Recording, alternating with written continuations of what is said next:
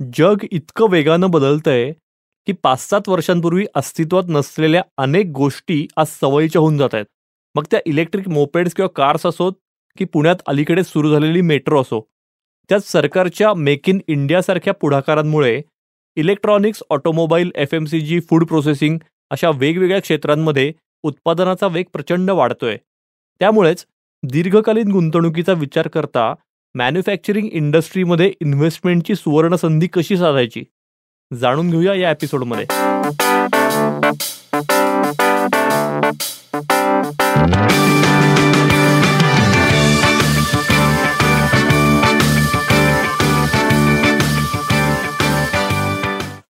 फंडा म्युच्युअल फंडाचा या आमच्या पॉडकास्टमध्ये सगळ्या गुंतवणूकदारांचं अगदी मनापासून स्वागत. क्रिसेंट या पुण्यातल्या आघाडीच्या म्युच्युअल फंड डिस्ट्रीब्युटर फर्मचे संचालक भूषण वाणी हे आपल्यासोबत आहेत. हॅलो भूषण कसे आहात तुम्ही? नमस्ते Niranjan. I am fine how you एकदम मस्त. आजचा आपला पॉडकास्ट अतिशय सुंदर विषय तुम्ही निवडलेला आहे. कारण आता सव्वीस जानेवारीला गेलेल्या सव्वीस जानेवारीला आम्ही अब भारत पे भरोसा अशी एक थीम करून एक मोठा इव्हेंट केला. चारशे व्यावसायिकांबरोबर तो इव्हेंट करण्यात आला. म्हणून मला आजची थीम स्पेशल वाटते मेक इन इंडिया आणि त्यातली गुंतवणूक त्यातल्या संधी. वा क्या बात आहे. मला असं वाटतंय भूषणजी की आपण हा एपिसोड झाल्यावर लवकरच तुम्ही जी समिट म्हणताय जिथं तुम्ही होतात नाशिकमध्ये तर त्याच्यावर एक स्पेशल एपिसोड करू आणि ते सगळं ॲटमॉस्फिअर काय होतं आणि नेमकं बिझनेस क्लासमध्ये किंवा इंडस्ट्रीमध्ये काय सुरू आहे सध्या नवीन ते जाणून घेऊ. नक्कीच निरंजन मला करायला आवडेल. येस सो आजच्या एपिसोडला सुरुवात करूया. पहिला प्रश्न आहे तुम्हाला की तुम्ही गेल्या वीस एक वर्षांपासून शेअर मार्केट बघत आलाय अगदी क्लोजली तुम्ही ऑब्झर्व करताय. तर मॅन्युफॅक्चरिंग फील्डचा विचार करता तुम्हाला काय फरक नेमका जाणवतोय आता? कुठलंही क्षेत्र म्हटलं आणि भारत या देशाचा जर विचार केला जिथे इंडिया आपण लँड ऑफ ऑपॉर्च्युनिटी असं म्हणतो आणि इंडिया लँड ऑफ ऑपॉर्च्युनिटी म्हटल्यानंतर साहजिकच वेगवेगळ्या क्षेत्रांमध्ये असणाऱ्या संधी आणि त्या संधींचा फायदा घेऊन इंडस्ट्रीची झालेली ग्रोथ देशाची झालेली ग्रोथ पर कॅपिटा वाढलेलं उत्पन्न याचा जर विचार केलात आणि गेली पंधरा वीस वर्षांचं जर आपण सार बघितला किंवा वीस वर्ष मी जे ऑब्झर्व करतोय असं तुम्ही जे मगाशी म्हणालात तर माझ्या करिअरची सुरुवातीची पहिली पाच वर्ष दोन हजार तीन ते दोन हजार आठ या कालावधीत manufacturing infrastructure capital good engineering अशा असंख्य सेक्टरने जोमानं काम केलं किंवा जोरदार उत्तम परतावा इन्व्हेस्टरच्या खिशात दिला. त्याचबरोबर एफ एम सी जी असेल फार्मा असेल या सेक्टरने कम्पॅरेटिव्हली कमी रिटर्न दिले किंवा सर्व्हिस सेक्टरने कम्पॅरेटिव्हली कमी रिटर्न दिले. दोन हजार आठपासून अगदी आत्ता आत्तापर्यंतची म्हणजे हल्लीपर्यंतची परिस्थिती अशी सांगते की मॅन्युफॅक्चरिंगला फारसं तेवढं वेटेज दिलं गेलेलं नाही किंवा मॅन्युफॅक्चरिंगला तेवढी संधी मिळाली नाही. किंबहुना ते सेक्टर फारसं वेगानं वाढलं नाही. असं आत्ताची परिस्थिती सांगते म्हणजे मागच्या दहा ते पंधरा वर्षांमधली. पण आता मॅन्युफॅक्चरिंगला सुगीचे दिवस येऊ घातलेत असं मला कुठेतरी जाणवतं. सुगीचे दिवस येऊ घातलेत म्हणजे नक्की काय होतंय? तर इथे इन्व्हेस्टर गुंतवणूक करतोच आहे. पण फॉरेन इन्स्टिट्यूट इन्व्हेस्टरच्या माध्यमातून असेल एफ डी आयच्या माध्यमातून असेल किंवा गव्हर्नमेंटने स्वतःने लावणारं कॅपिटल असेल प्रायव्हेट कंपन्यांनी स्वतःने लावणारं कॅपिटल असेल अशा वेगवेगळ्या माध्यमातून मॅन्युफॅक्चरिंग या फील्डचा विचार हा केला जातोय आणि त्यामुळेच मॅन्युफॅक्चरिंगला येणारा काळ हा सुगीचा असणार आहे पुढचं येणारं पूर्ण एक डेकेड इंडियाचं मॅन्युफॅक्चरिंगचं असेल असं मला वाटतं. वा सो म्हणजे तेच होत आहे की थोडक्यात म्हणजे सुरुवातीला आपली इकॉनॉमी ही फक्त कृषी प्रधान होती स्वातंत्र्यानंतर. नंतर तुम्ही म्हणताय तसं मधल्या काही काळात मॅन्युफॅक्चरिंग होतं पण ती परत सर्व्हिस इंडस्ट्रीकडे झुकलेली. पण आता जसं तुम्ही म्हणलं तसं खऱ्या अर्थानं आता मॅन्युफॅक्चरिंगचं युग सुरू झालंय असं म्हणता येईल का होणार आहे असं म्हणता येईल? निरंजनजी मॅन्युफॅक्चरिंगचं युग सुरू झालंय असं मला वाटतं. होणार आहे याच्यावर माझा फारसा विश्वास नाही. गोष्टी सुरू झालेल्या आहेत ऑलरेडी आता युग सुरू झालंय म्हणजे नक्की काय झालंय? तर इथे गव्हर्नमेंटच्या माध्यमातून वेगवेगळी उचलली जाणारी पावलं ज्याच्यात प्रामुख्याने मला पी एल आय स्कीमचा विशेष उल्लेख करावा असा वाटेल की जिथे प्रत्येक सेगमेंटला म्हणजे प्रत्येक सेक्टरला मॅन्युफॅक्चरिंग ह्या सेक्टरला मोठ्या प्रमाणावर वेटेज दिलं जात आहे आणि प्रॉफिट लिंक इन्सेंटिव्ह ही जी स्कीम गव्हर्नमेंटनी आणली आहे त्याचा खरोखरीच फायदा हा त्या व्यावसायिकाला होताना दिसतोय. किंबहुना गव्हर्नमेंटने जेव्हा हे गव्हर्नमेंट दुसऱ्यांदा निवडून आलं दोन हजार एकोणीस साली जेव्हा अर्थसंकल्प मांडण्यात आला कालच एक एंटरिम अर्थसंकल्प झालेला आहे आणि त्याच्यावरही कॅपेक्स किंवा मॅन्युफॅक्चरिंगवर बऱ्याच गोष्टींवर बोललं गेलंय. त्या विषयावर आपण येऊच यात. पण दोन हजार एकोणीसमध्ये जो अर्थसंकल्प मांडण्यात आला त्यात मॅन्युफॅक्चरिंगला खूप मोठं वेटेज देण्यात आलं. किंबहुना टॅक्सेशन ह्या अँगलने देखील कंपन्यांचा कसा विचार केला जाऊ शकतो किंवा कंपन्यांना तो बिझनेस उभारणी करण्यासाठी कसा बेनिफिट देता येऊ शकतो? छोटे छोटे व्यवसाय कसे मॅन्युफॅक्चरिंगमध्ये उभे राहू शकतात? याच्यासाठी प्रकर्षाने या गव्हर्नमेंटनी पावलं उचलली आहेत आणि त्याचा स्पेसिफिकली मॅन्युफॅक्चरिंग क्षेत्राला भरभरून फायदा होताना दिसतोय आणि म्हणूनच मॅन्युफॅक्चरिंगचं युग हे सुरू झालेलं आहे. दावोसला नुकत्याच पार पडलेल्या वर्ल्ड इकॉनॉमिक फोरम परिषदेत मुख्यमंत्री एकनाथ शिंदे यांनी तब्बल चव्वेचाळीस बिलियन डॉलर्स म्हणजेच तीन पॉईंट त्रेपन्न लाख कोटी रुपयांच्या गुंतवणूक करारांवर सह्या केल्यात. कोटीच्या कोटी उड्डाणांचे हे आकडे नेमकं काय दर्शवतात? कोटीच्या कोटी उड्डाणे घेण्यासाठी भारत देश सज्ज झालेला आहे. जेव्हा आपण म्हणजे आम्ही सुद्धा काही थीम राबवतो जी सव्वीस जानेवारीला राबवली अब भारत पे भरोसा. या थीममध्ये आम्हाला नक्की हेच म्हणायचं होतं की ही कोटीच्या कोटी उड्डाणे भारताकडे वळू पाहतायत येऊ पाहतायत. आता ह्याला फॅक्टर्स काय काय आहेत असा जर विचार केला तर मागच्या काही एपिसोडमध्ये मी एकदा दोनदा बोललेलो. मला आठवतंय आहे की कोरोना हा भारताच्या पथ्यावर पडलाय. म्हणजे वाईट ज्या घटना घडल्या त्या नक्कीच वाईट आहेत. परंतु चांगल्या गोष्टी ज्या घडल्यात ज्याच्यात स्पेसिफिकली आपण मॅन्युफॅक्चरिंगबद्दल बोलतोय ओके चायना प्लस फॅक्टर असेल किंवा युरोप प्लस फॅक्टर असेल. आता चायना प्लस किंवा युरोप प्लस म्हणजे काय? की चायनामध्ये आज ज्या कुठल्या कंपनीज मॅन्युफॅक्चरिंगमध्ये मोठ्या प्रमाणावर काम करतात किंबहुना चायना हे मॅन्युफॅक्चरिंगचं हब असं समजलं जातं. तर आज ह्या चायनीज मार्केटमधून ह्या ज्या मॅन्युफॅक्चरिंग कंपनी आहेत त्या ग्लोबल डायव्हर्सिफिकेशनचा विचार करतायत.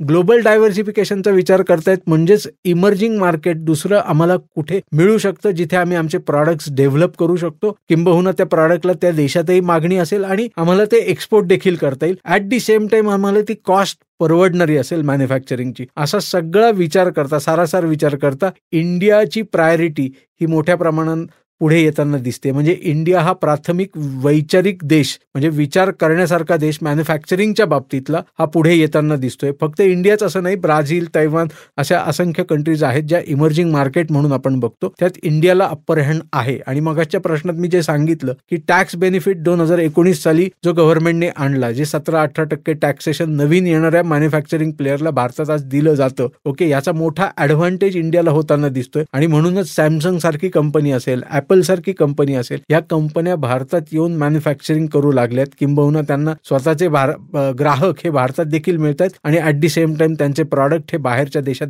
देखील एक्सपोर्ट होत आहेत म्हणजेच जे आता तुम्ही कोटीच्या कोटी उड्डाणांबद्दल बोललात तर अशा असंख्य सिग्नेचर्स ह्या वेगवेगळ्या राज्यातून वेगवेगळ्या देशांमध्ये झालेले आहेत. मोठ्या मोठ्या कंपन्या भारतात येऊ घातलेल्या आहेत येत आहेत. भारतात इन्फ्रास्ट्रक्चर वेगानं वाढत आहे मॅन्युफॅक्चरिंगला पीएलआयच्या अंतर्गत मोठा सपोर्ट केला जातोय. आणि मेक इन इंडियाच्या माध्यमातून गव्हर्नमेंट जी वेगवेगळी पावलं राबवते वेगवेगळ्या स्टेप्स घेते त्याचा बेनिफिट एकंदरीत पूर्ण इकॉनॉमीला होताना दिसतोय. म्हणजेच इंडिया ही लँड ऑफ ऑपॉर्च्युनिटी आहे. आणि सोने की चिडिया होती जी परत आता पुढे येताना सोन्यासारखा भारत तयार होताना दिसतोय.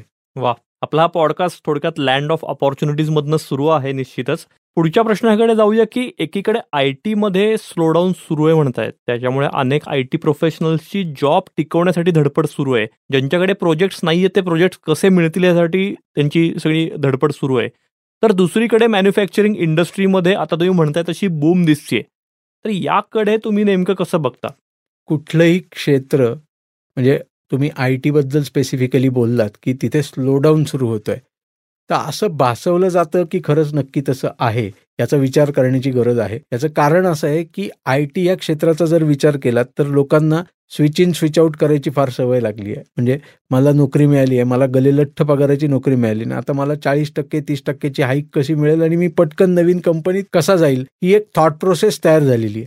पण ॲट दी सेम टाईम म्हणूनच त्या क्षेत्रामध्ये थोडासा स्लोडाऊन येताना दिसतोय. कारण सारखी नोकरी बदलणं इतकं सोपं नाही. कारण कंपन्यांच्या हातात तेवढी प्रॉडक्टिव्हिटी असेल किंवा तेवढ्या प्रॉडक्टसाठी त्यांना सर्व्हिसेस द्यायला लागतील याची काही खात्री नाहीये. म्हणूनच तिथे स्लोडाऊन थोड्याफार प्रमाणात दिसतोय. ऍट दी सेम टाइम मॅन्युफॅक्चरिंगला सुगीचे दिवस दिसत आहेत बूम दिसतोय. ह्या हे हे वाक्य वापरताना किंवा हे म्हणताना असं जाणवतंय की इंडियामध्ये मॅन्युफॅक्चरिंगमध्ये मोठ्या प्रमाणावर पैसे लावले जात आहेत मॅन्युफॅक्चरिंग हे क्षेत्र जे आहे हे कॅपिटल इंटेन्सिव्ह क्षेत्र आहे. इथे मोठ्या प्रमाणावर पैसा लागतो. लागतो म्हणजेच काय की बाबा मला आज जर एखादा छोटासा स्मॉल स्केल इंडस्ट्रीमध्ये मॅन्युफॅक्चरिंगमध्ये उतरायचं आहे तर मला एक मशिनरी घ्यायला म्हणजे लेथ मशीन जर मला विकत घ्यायची असेल तर मला पंचवीस लाख पन्नास लाख कुठे लागतील?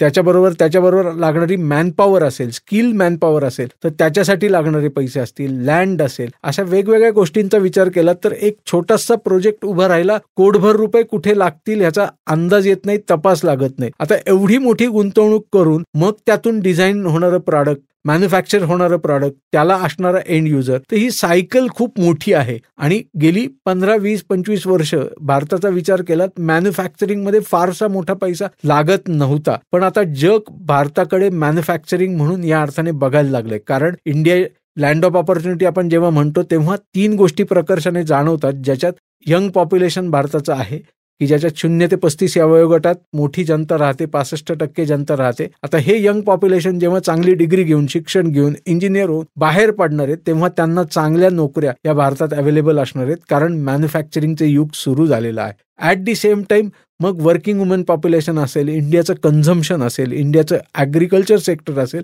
किंबहुना इंडियाचं ग्रामीण जनता असेल इथून सगळीकडून कन्झम्शन हे मोठ्या प्रमाणावर होताना दिसतंय आणि म्हणूनच मॅन्युफॅक्चरिंगचा मोठा वाटा इंडियन इकॉनॉमीमध्ये येणाऱ्या कालावधीत असणार आहे. आणि ॲट दी सेम टाइम इंडियाचं इंजिनिअरिंग आणि केमिकल इंडस्ट्री ही खूप पूर्वीपासून म्हणजे आपण चांगले इंजिनियर्स बऱ्याच वर्षांपासून तयार करतोय किंबहुना लोकांचा इंजिनिअरिंग करे कल हा खूप मोठ्या प्रमाणावर होता आणि आहे. आणि भविष्यात देखील राहील असं वाटतंय. आणि म्हणूनच मॅन्युफॅक्चरिंग या इंडस्ट्रीला सुगीचे दिवस आहेत आणि पुढेही तो बूम मोठ्या प्रमाणावर येताना दिसतोय. वा खूपच डिटेलमध्ये एक्सप्लेन केलं भूषण सर तुम्ही. यातनं एक मुद्दा खरंच हायलाईट तुम्ही उत्तम केला. तो म्हणजे की मॅन्युफॅक्चरिंगमध्ये जी इनिशियल इन्व्हेस्टमेंट लागते तर ती करण्याची कुठंतरी विल पॉवर आधी कमी होती का? एकूण इंडस्ट्रीमध्ये आणि गव्हर्नमेंटचाही त्या बाबतीचा दृष्टिकोन. तर तो आता ड्रास्टिकली बदलताना दिसतोय आणि त्याच्यामुळे पण मॅन्युफॅक्चरिंगमध्ये पैसा येतोय. निरंजन गव्हर्नमेंटचा विलिंगनेस नव्हता असं नक्की नाही म्हणता येणार. कारण टप्प्याटप्प्याने प्रत्येक गव्हर्नमेंटनी त्या त्या काळात चांगली कामं केली आहेत योग्य योजना राबवल्यात आणि म्हणूनच आज देश एका सुस्थितीत पोहोचलेला आहे. पण हे सगळं करताना पैसा मॅन्युफॅक्चरिंगमध्ये मोठा लागतो कारण आपण मगाशी जसं समजून घेतलं की ही एक कॅपिटल इंटेन्सिव्ह इंडस्ट्री आहे इथे मोठ्या प्रमाणावर पैसे लागत आहेत तर हे पैसे हे भांडवल जे होतं हे स्वस्त अवेलेबल नव्हतं.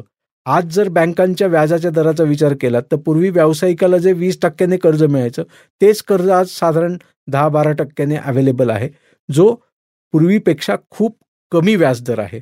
ॲट दी सेम टाईम जगाचा विचार केला तर वर्ल्ड बँक आज मोठ्या प्रमाणावर भारताला भारतासारख्या इकॉनॉमीला डेव्हलपिंग इकॉनॉमीला मोठ्या प्रमाणावर पैसे देऊ करते आणि ते स्वस्तात देऊ करते ॲट दी सेम टाईम भारतातल्या लोकांचं कॅपिटल म्हणजे कॅपिटल ग्रोथ होताना दिसतीये. म्हणजेच पर कॅपिटा इन्कम वाढते. आता ते इन्कम वाढताना त्या प्रपोर्शनेट खर्च देखील वाढतायत पण इन्व्हेस्टमेंटच्या संधी देखील चांगल्या मिळत आहेत आणि म्हणूनच ते कॅपिटल देखील मॅन्युफॅक्चरिंगकडे येताना दिसतंय. इन नेटशेल मॅन्युफॅक्चरिंग इंडस्ट्रीला ज्या भांडवलाची गरज होती ते भांडवल हळूहळू त्या इंडस्ट्रीकडे वळताना दिसतंय. आणि म्हणूनच मॅन्युफॅक्चरिंगची वाट ही सुखकर आहे. आणि त्याला चांगले आणि सुगीचे दिवस येणाऱ्या एक डेकेड दोन डेकेड म्हणजे पुढची दहा ते वीस वर्ष आहेत असं म्हणायला नक्की हरकत नाही. तुम्ही जे आता स्पेसिफिकली सांगितलं की पुढचं एक दशक किंवा दोन दशक ही मॅन्युफॅक्चरिंगमध्ये खूप संधी आहे तर मग ही संधी एक गुंतवणूकदार म्हणून जर टॅप करायची म्हणलं तर त्याची वाट ही म्युच्युअल फंडातून जाते का इन्व्हेस्टमेंटची म्युच्युअल फंडातून कुठल्याही सेक्टर्ससाठी गुंतवणूक ही केलीच जाते. म्हणजे मॅन्युफॅक्चरिंग हे एकमेव सेक्टर आहे असं नाही आज त्या क्षेत्राला मोठ्या गुंतवणुकीची गरज आहे हा भाग वेगळा. पण कुठल्याही क्षेत्रासाठी गुंतवणूक ही म्युच्युअल फंडच्या माध्यमातून नक्की करता येते. आता मॅन्युफॅक्चरिंग स्पेसिफिकली विचार केला तर ह्याच्यासाठी काहीतरी थिमॅटिक फंड असा एक प्रकार आहे जो म्युच्युअल फंडच्या माध्यमातून लोकांना दिला जातो ओके? आणि त्या माध्यमातून गुंतवणूक ही करता येते. पण परत आपण जे पूर्वीचे आपले पॉडकास्ट केलेत की asset allocation smart asset allocation माझी गरज माझ्या गरजांना असणारा वेळ या सगळ्या गोष्टींची सांगड घालून मी किती रिस्क घेऊ शकतो? म्हणजे माझी willingness to take the risk आणि appetite to take the risk याची देखील सांगड योग्य घालून मग मी कुठल्याही सेक्टोरियल किंवा थिमॅटिक फंडमध्ये किती पैसे लावले पाहिजेत आणि ते म्युच्युअल फंडच्या माध्यमातून का लावले पाहिजेत हे समजून घेऊन मग नक्की गुंतवणूक करायला हरकत नाही. पण म्युच्युअल फंडांच्या माध्यमातून मॅन्युफॅक्चरिंग फील्डमध्ये गुंतवणूक करण्याची संधी आणि वाट ही नक्की जाते. आता तुम्ही थिमॅटिक फंड्सचा उल्लेख केलाच तर तोच प्रश्न येतो की म्हणजे फक्त मॅन्युफॅक्चरिंगमध्ये गुंतवणूक करणारे हे जे थिमॅटिक फंड्स नेटवर सर्च केल्यावर अनेक दिसतात. तर या फंड्सचं तुमचं विश्लेषण किंवा तुम्ही कसं बघता याकडे?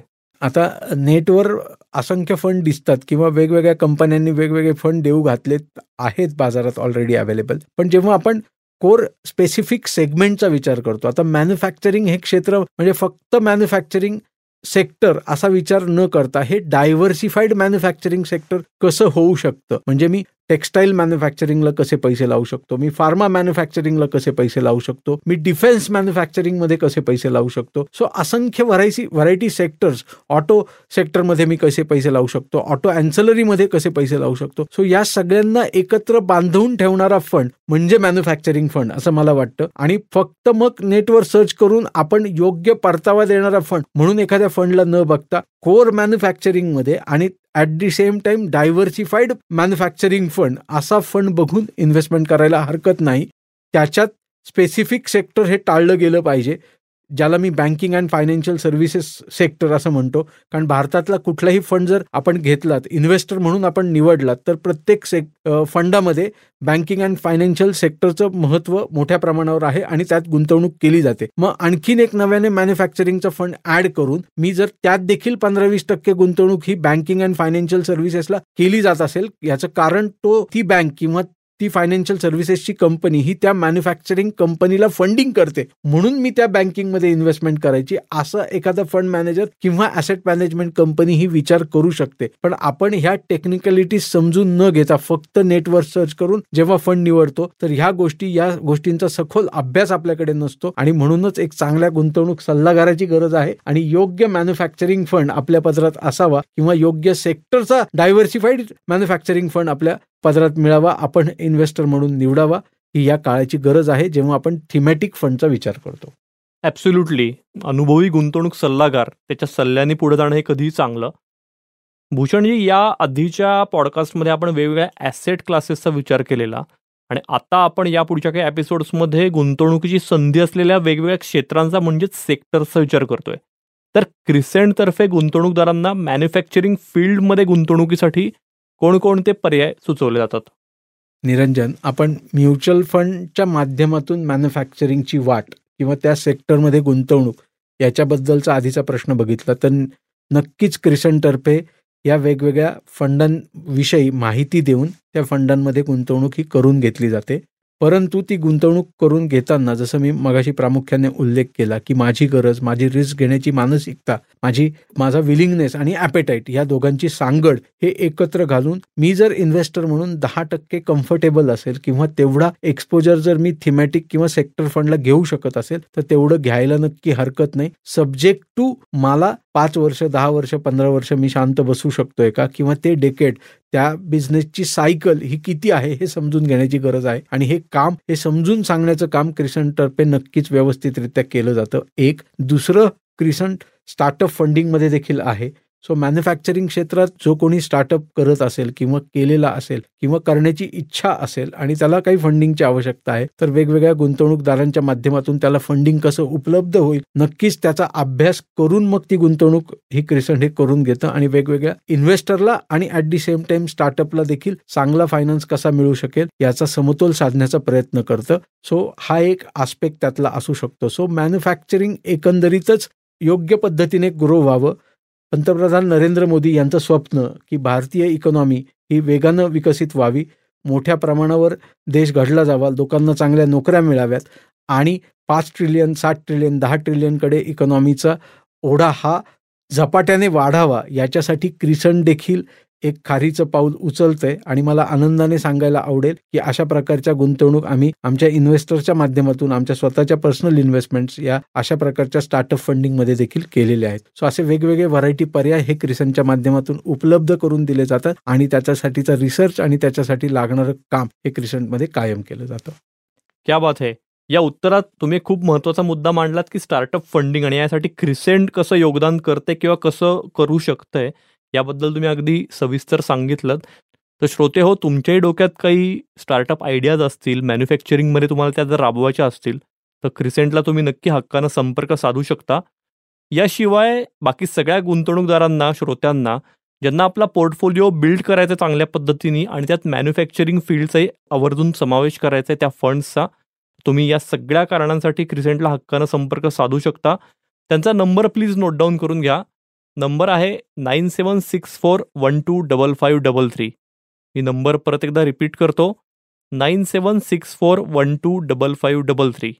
याशिवाय तुम्ही Crescent M F D dot com या त्यांच्या वेबसाईटलाही भेट देऊ शकता. हा एपिसोड आवडला असेल तर आमचा चॅनल नक्की लाईक करा सबस्क्राईब करा आणि तुमच्या फ्रेंड सर्कलमध्ये रिलेटिव्समध्येही याची लिंक नक्की शेअर करा. हा पॉडकास्ट तुम्ही Spotify Apple podcast Jio Saavn Gaana Amazon music यासह क्रिस्टनच्या यूट्यूब चॅनलवरही अगदी मोफत ऐकू शकता. आत्ता आपण ऐकलात भूषणवाणी आणि निरंजन मेढेकर यांच्या आवाजात फंडा म्युच्युअल फंडाचा हा पॉडकास्ट ही क्रिसेंटची निर्मिती असून साऊंड्स ग्रेडची दोन हजार चोवीसची प्रस्तुती आहे. डिस्क्लेमर म्युच्युअल फंड गुंतवणूक ही बाजारातील जोखमीच्या अधीन आहे. गुंतवणूकदारांनी योजनेशी संबंधित सर्व कागदपत्रे काळजीपूर्वक वाचावीत. फंडा म्युच्युअल फंडाचा या पॉडकास्टचा उद्देश गुंतवणूक विषयक जनजागृती हा आहे. या पॉडकास्टच्या आधारे घेतलेल्या गुंतवणूक निर्णयांमुळे कुणा व्यक्तीचे अथवा संस्थेचे नुकसान झाल्यास Crescent mutual fund distributor private limited किंवा sounds great N M audio solutions L L P जबाबदार राहणार नाही याची कृपया नोंद घ्यावी.